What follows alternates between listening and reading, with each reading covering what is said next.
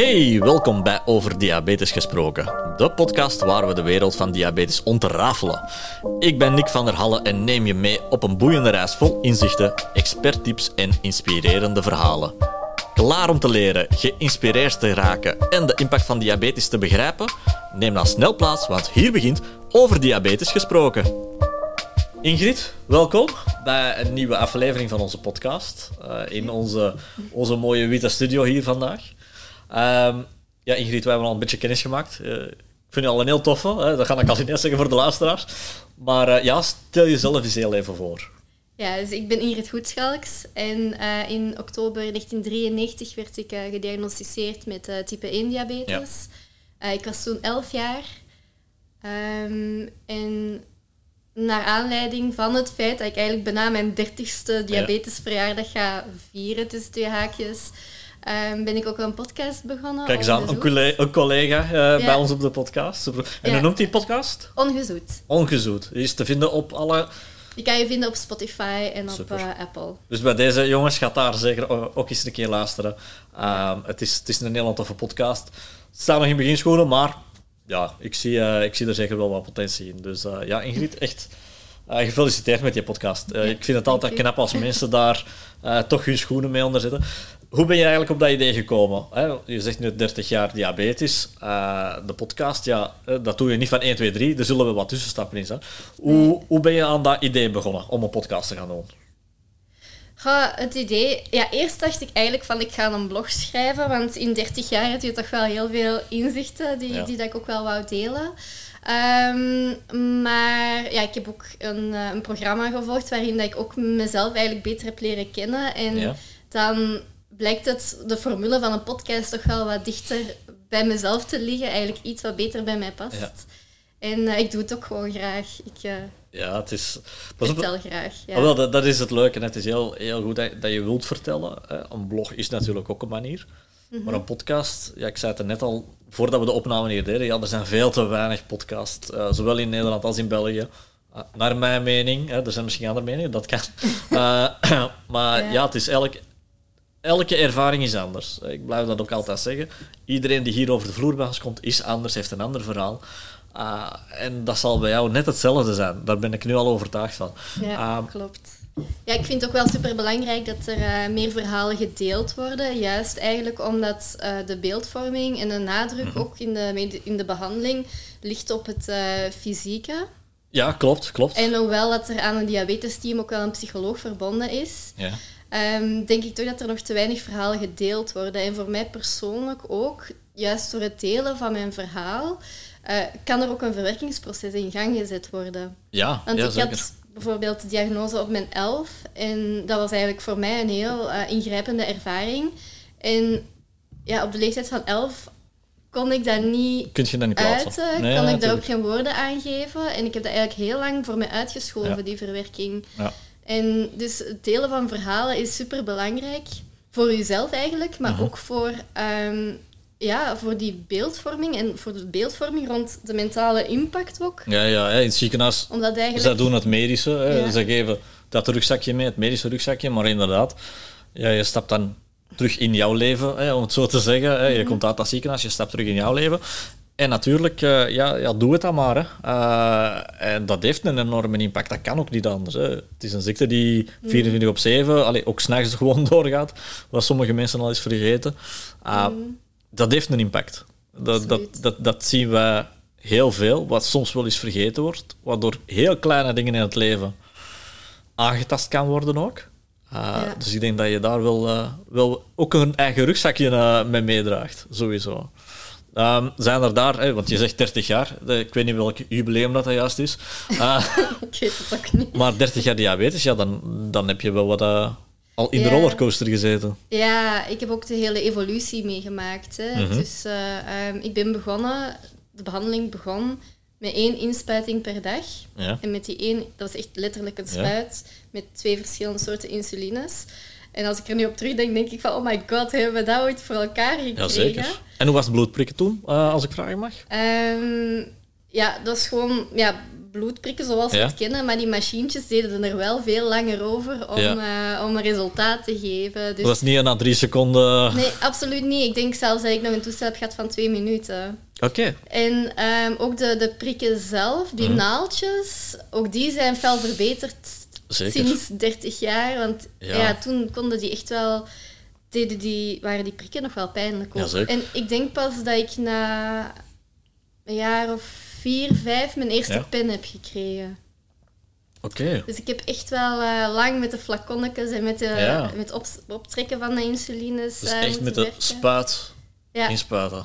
Ja. Nee, nog niet de pen echt, maar... Nee. Ja, ja dat zijn tijden die... Zodat ik het even zo zeg, wij niet hebben meegemaakt. Uh, nee. Gelukkig. Allee, gelukkig. Klopt. Ja, natuurlijk, toen was het ook niet anders. Hè. Uh, het was nee. de, dat was de technologie destijds. En dan zie je er vandaag wel waarschijnlijk uh, helemaal anders tegenop. Ja, ook de insulines zijn verbeterd. Hè, want ja. die, die insulines waar ik mee begonnen ben, dat was Actrapid en Insulatard noemde dat, uh, die waren veel onstabieler. Waardoor ja. dat ook je dieet echt wel veel strikter was. Dus mm-hmm. je moest echt wel... op strikt bepaalde tijdstippen eten. Ja. En dat was heel moeilijk voor mij als elfjarige. Om, om de boodschap die je altijd kreeg, ja. het wordt echt, je werd echt heel streng. Uh, ja, ja, het was allemaal heel streng geregeld en zo. En um, dat was voor mij echt wel ja. een moeilijke. Ook omdat ja, dat van, kan ik geloven. Hè? Ja. Maar je zegt op elf jaar leeftijd, hè? Dan, ja, dan heb je al wel wat kindsjaren achter de rug. Hoe was dat toen, toen dat je die diagnose kreeg op elfjarige leeftijd? Maar hoe was dat dan voor op het school, in de vrienden? Want ik denk dat er toen nog heel weinig educatie over was. Ja, ja dat was moeilijk. nee, nee, ik weet niet, kwam er, toe, kwam er toen iemand langs in het school? Hey, vandaag de dag is het al standaard dat er een verpleegkundige langskomt op het school om, om daarmee naar te kijken. Hoe oh, was dat nee, toen? Nee, absoluut niet. Ik, werd, ik stond er eigenlijk aan het lot overgelaten van, oké. Okay. Ik stond er echt zelf voor. Wow. Dus mijn moeder zorgde er wel voor dat ik al mijn eten en al mijn snacks bij had. Ja. Ik moest toen ook één keer per dag spuiten. Na een half jaar werd dat twee keer per dag. Maar dat was eigenlijk ja. voor en na het school uh, dat ik uh, mijn inspuiting nodig had. Ja. Maar ja, de, de leerkrachten hebben dat wel in toog gehouden dat ik mijn snacks at. Ja. Maar dat was niet echt, ik vond dat niet heel ondersteunend. Ik nee, was ook nee, geen kleuter meer natuurlijk op die leeftijd. Maar ik vond het vooral moeilijk dat mijn klasgenoten mochten snoepen en dat ja. ik dat dan niet mocht. Je moest heel snel verantwoordelijk worden. Ja, Verne- Allee, dat is hetgeen dat ik er een beetje doorlezen. Ja, ja. ja, ja dat... absoluut. Maar dat, was, ja, dat, dat snoepen dat was echt voor mij het allermoeilijkste. Want ik ja? snoepte heel graag. Ja, want dan denk ik elf jaar. Hey, af en toe is een, een verjaardagsfeestje op school of iemand die jarig is. Ja, hoe ging je daar dan mee? Omdat was, was dat echt om te zeggen van... Nee, ik kan niet mee eten? Of, of, of hoe pakte je dat aan? Um, ja, ik, dat was wel in overleg met de diëtist van het ziekenhuis ja. dan. Um, maar het lastigste vooral, wat ik me herinner, was zo'n verjaardagsfeestje. Dat er frietjes gegeten werden. Nu, ja. ik, ik mocht mee frietjes eten. Mm-hmm. Maar ik moest dat doen op mijn, op mijn uur. Ja, natuurlijk. Met schema. Ja, ja, ja. Op mijn schema. Ja. En dat kwam dan weer niet uit met... Ja, met de hele groep eigenlijk. Ja, ja, en dan kreeg de hele groep wat vroeger eten. Dan werd er voor mij een portie voorzien voor iets voor wat later. Ja. Maar dat, voel, dat was echt... Ja, ik vond dat verschrikkelijk. Ja, het is op die manier dat je een beetje buitengesloten voelt. Hè? Allee, ja, het is, ja. Je bent net dat iets anders als de rest. En ook uh. zo die, die allergie tegen anders moeten zijn of doen ja. dan de anderen. Ik wilde gewoon exact dezelfde... Ja, natuurlijk. En hoe reageerde toen destijds... Vriendjes, vriendinnen van de klas erop, was dat redelijk normaal? Of? Um, die, re- die reageerden eigenlijk wel begripvol. Ja. Zelfs, um, ja, ik weet niet wat mijn leerkracht bezielde. Ik denk dat hij ook gewoon verkeerd geïnformeerd was of zo. Maar op een bepaald moment dan verbood hij de hele klas om loopspelletjes te spelen. Voor jou?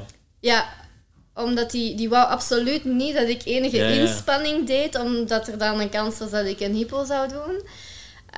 Um, Wat een toegewijde juf. Oh, maar ik vond het echt verschrikkelijk. Tuurlijk. Ik voelde me echt, echt heel, heel rot. Maar op zich, zelfs mijn, mijn klasgenoten hebben daar zelf eigenlijk geen problemen van gemaakt. Ja. Ik denk dat die wel zo, zoiets had van... Dat is niet tof. Nee, nee, um, maar ja, tot op het punt dat ik... En ik heb dat echt al lang volgehouden. Ik heb het echt een paar maanden zelfs volgehouden. Op een bepaald punt had ik zoiets van voert. Ja. No way. Ik, wat en dan ik zeker ik, begrijp. Dat was ik degene die, die zo een loopspelletje initieerde. Ja, en echt ja. gevraagd dat aan mijn klas. Nu gaan we lopen. Nu gaan we iets, iets leuks doen. Of tikkerken of weet ik veel wat. Ja, ja. Um, En ik vond het wel heel leuk dat mijn klasgenoten toen ook gewoon echt hebben meegedaan. Dat die ook ja. geen... Allee, die stelden zich daar zo geen vragen bij. Hebben we dat gewoon gedaan. Ja, zeker. Allee, was dat wel leuk om te horen dat niet iedereen natuurlijk uh, raar opkeek. Allee, het is een verkeerde woord, hè, maar uh, nee. ja, dat je inderdaad anders bekeken wordt. Uh, mm-hmm. Wat dat wel veel gebeurt. Gelukkig door kinderen meestal niet. Uh, dus dat is nee. gewoon te horen. En de overige jaren, hè, want ja, elf jaar, dat gaat dan naar de tienerjaren, de, de, de meestal niet zo leuke periode voor zowel jouzelf als jouw ouders waarschijnlijk. Uh, hoe heb je die doorgemaakt? Ja, ik, ik praat eigenlijk niet zo heel graag over mijn tienerjaren, omdat uh, ik, ik zat ook in een overlevingsmodus. Ja. Hè, dus uh, bij de diagnose hebben ze ook heel lang niks gezegd. Maar echt, mm-hmm. ik wist van, wow, er gebeurt hier van alles. Ja. Ze hebben mij niks gezegd, maar daardoor was ik er eigenlijk echt van overtuigd van ik ga dood. En, uh, op die leeftijd, op die jonge leeftijd? Ja, ja, ja. En uh, de dag dat de pediater dan eigenlijk kwam uitleggen wat uh, type één diabetes was, het eerste wat hij zei was van je gaat niet dood. Dus die had dat ergens precies al opgevangen dat ik dat wel dacht. Ja. Maar dat hielp eigenlijk op dat moment al niet meer. En ik werd dan in zo'n... Zoals ik zei, een heel streng, op een heel streng dieet gezet. Ja. Met allerlei regels in mijn leven. Dat ik, dat ik echt heel gefixeerd geraakte op het managen van de mm-hmm. diabetes. Dat ik eigenlijk um, ja, in een overlevingsmodus heb geleefd. Ja, en en dat heeft echt wel een invloed gehad ook op ja, mijn sociale contacten. Ik, ik, ik, ja, tuurlijk. Hè. Je, zit, ja. je, je geraakt daar in een, een negatieve spiraal in mm-hmm. het leven. En inderdaad, ja, dan dat kokonnetje rondom jezelf wordt kleiner, kleiner, kleiner. Klopt. Tot daar waar je jezelf nog wilt uh, beschermd in voelen. Uh, hoe heb je dat ja. dan terug opengebroken? Want uiteindelijk, ja, het is een negatieve spiraal. Hoe ben je daar dan uitgeraakt? Dat is een goede vraag. daarvoor, daarvoor zijn we hier. Er, ik ben er uitgeraakt. Ja, want je bent nu heel spontaan. Je, um... ben, je, je, je vertelt heel veel. Heb je ergens daar de, de teugels zelf in handen genomen en, en ik... gezegd van ik ga het nu zo doen? Of... Ik vind het inderdaad moeilijk om daar zo over terug na te denken. Ja. Ik ben er inderdaad uitgeraakt. Ik denk dat veel te maken had met het feit dat... Uh, want toen was ik echt al zo beginnen twintig ergens. Ja. Um, dan vond ik echt wel aansluiting bij een, um, ja, bij een jongere groep in Antwerpen. Dat was, ik werd daar ook vrijwilliger. Maar ik heb daar echt... Ja, dat heeft me eigenlijk wel geholpen. Door echt um, ja. een stukje... echt in een, in een vriendengroep terecht te komen. Uh, mensen die me echt volledig aanvaarden en me ook heel veel ruimte gaven. Ja. Um, en dat maakte ook, en zeker ook door vrijwilligerswerk te doen, kwam ik eigenlijk... Ja, moest ik mijn aandacht wel richten op andere dingen buiten de diabetes. Ja. En um, zo heb ik eigenlijk die een balans wel leren vinden. Van, uh, dus waar vroeger eigenlijk ja, alles draaide rond diabetes, je hebt je eigenlijk diabetes een onderdeel gemaakt. Ja, het leven. Klopt. Ja. Ja. Dus ja, het is, dat is echt wel belangrijk om... Ik kan het net om... zeggen, dat is een hele goede boodschap naar iedereen. Uh, mm. Van, laat diabetes u niet beheersen. Want dat is moeilijk. Hè? Dat is nee. moeilijk, hè? Want ja, je leeft er vierentwintig op zeven mee. Je maakt er al, al, elke dag wel iets mee. Uh, je moet ook veel te veel beslissingen maken.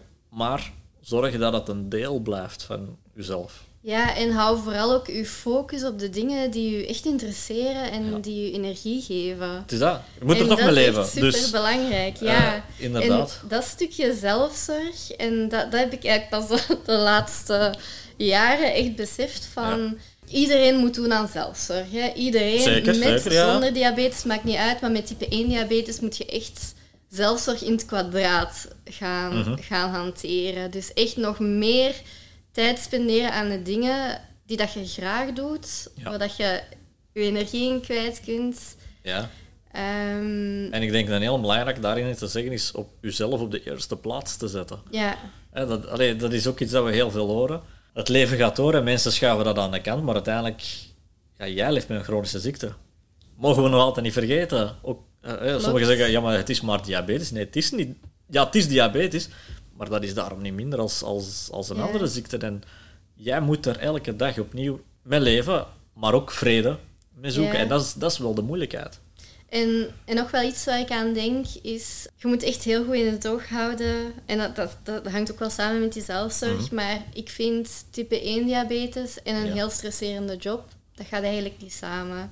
Type één diabetes en een relatie waar dat je echt niet gelukkig bent, uh-huh. gaat ook niet samen. Dat betekent niet dat je die job moet opzeggen en dat je die relatie nee, moet beëindigen. Dat betekent dat niet. Maar ik denk wel dat het belangrijk is dat je heel goed nadenkt van wat kunnen we, kan ik nu doen ja. om deze situatie beter te krijgen. Al is het een gesprek met je werkgever of een goed gesprek ja. of zelfs relatietherapie met je partner. Je mag eigenlijk, je hebt, met type één diabetes heb je niet de luxe om zo'n dingen te laten hangen. Nee, nee. Dus eigenlijk zeg je, zet een stap. Ja. Een stap vooruit, achteruit, maakt zelfs niet uit. Zet een stap om het ja, naar een oplossing ja. te kunnen gaan. Ja. Ja, dat is echt superbelangrijk. Ja. Ik denk het ook. Uh, want ja, als ik al hoor hoe dat je dan hè, van, van, van elf jaar tot nu, hè, er zit sowieso een hele rollercoaster achter, maar ja, ik blijf het zeggen, ja, de luisteraars zien het niet, maar je ziet er heel, uh, heel opgewekt uit, heel, uh, heel positief ingesteld ook. Denk je? Dus ik denk, uh, ja, moest er vandaag iemand aan het luisteren zijn en, en zich niet goed voelen, zet jezelf op de eerste plaats, dat dat een heel belangrijke is. Ja, absoluut. Zijn er nog tips die dat je misschien wilt delen uh, met, met onze luisteraars? Ja, misschien nog wel. Um, het is eigenlijk een beetje het verlengde van wat ik daarnet ja. gezegd heb. Van laat bepaalde dingen niet, die, die echt slecht zijn voor u. En dat weet je eigenlijk instinctief wel, wat goed of wat slecht is voor u. Um, maar laat het niet hangen. En ja, spreek er zeker ook over met, uh, met je endocrinoloog, met het diabetesteam. Ja. Zo, allee, ja, maak gebruik ook van de, de psycholoog die ook verbonden is aan het diabetesteam. Maar ik nog wel even wat, wat meedelen ook. Wat ik eigenlijk vind, is dat als, als er echt een, een soort van chronische overbelasting is op mentaal mm. gebied, um, of je hebt echt... je begint echt uh, depressieve gevoelens te krijgen of je neigt naar een eetstoornis, um, dan vind ik het eigenlijk belangrijk. Dus je hebt langs de ene kant de psycholoog van het diabetesteam, ja. maar die drempel zou eigenlijk veel, veel, veel lager, lager mogen. Zijn. Eigenlijk vind ik dat we het recht hebben bijna om zelf naar een psycholoog te gaan die bijvoorbeeld ja. dichter bij je, bij je woonplaats gelegen is of iemand die je zoals via, via kent. Ja, voilà. Ja, hè, waar je toch een, een vertrouwensband mee creëert. Ja. Dat vind ik wel, uh, ja. dat, uh, dat, dat we daar nog naar mogen evolu- evalueren. Ik denk dat er al, al, al de laatste ja- al jaren uh, wel een stap vooruit is ingezet, maar inderdaad, ja, dat kan nog veel beter. Ik ben ook altijd voorstander van uh, ja, met mensen praten. Waarom? Dat is heel ja. belangrijk. Uh, in uw eigen proces, in iedereen zijn proces, is praten gewoon het belangrijkste dat er bestaat. Ja. Uh, en inderdaad, je zou dat eigenlijk naar een maandelijkse basis, in plaats van één keer op een jaar, hè, want zo is de situatie vandaag, je hebt recht op één gesprek per jaar, ja, dat gaat je leven niet, niet kunnen veranderen. Of je, je kijk op de wereld niet kunnen veranderen. Nee, inderdaad. Je gaat dat veel regelmatiger moeten doen. En ik merk ook, en dat is nu geen, geen kritiek op, op de diabetespsychologen, mm-hmm. niet, maar ik heb zowel met de diabetespsycholoog ja. als een gesprek gehad, als met een, een, een andere psycholoog buiten de context van uh, diabetes. Ja. En dat was een langdurige therapie, maar het is eigenlijk ook gewoon door, door met die andere psycholoog te praten, dat we eigenlijk mm-hmm. samen tot het besef kwamen van oké, okay, wow, type één is niet niks. En dat ja. zorgt voor inderdaad, je raakt sneller overbelast op mentaal vlak. Ja. En het is ook wel mooi om zelf tot, die, tot dat inzicht te komen. Omdat je dan de tools kan gebruiken die nodig zijn om die stap weer die je achterwaarts zet, ja, inderdaad. Uh, tegen te houden. Ja. Ja. Dus uh, ik voel hier een hele opijvering naar uh, meer ja. Ja, psychologische ondersteuning. Hè. Uh, ja. Zo is het. Hè. Je moet stop met het alleen te dragen. Laten we het zo zeggen. Hè. Stop met het alleen te dragen. Er, er zijn hulpmiddelen genoeg. Gebruik de hulpmiddelen.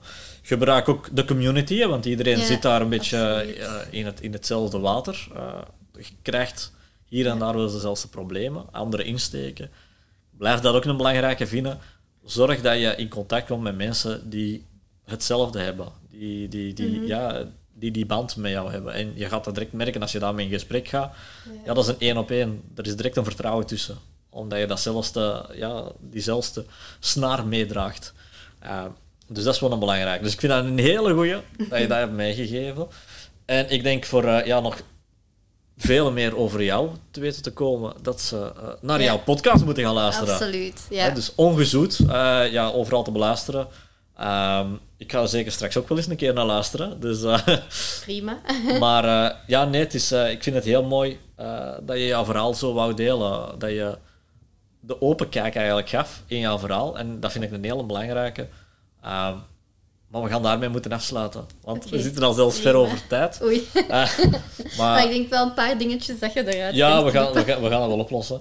Uh, maar nee, uh, Ingrid, zeker. Bedankt om langs te komen in de studio. Ik denk dat Graag heel gedaan. veel mensen iets hebben aan jouw verhaal. En uh, ja, willen jullie meer van Ingrid horen? Ga naar haar ja. eigen podcast, Ongezoet. Yes. En uh, volg haar zeker. En voor onze luisteraars zeg ik nog uh, tot de volgende keer.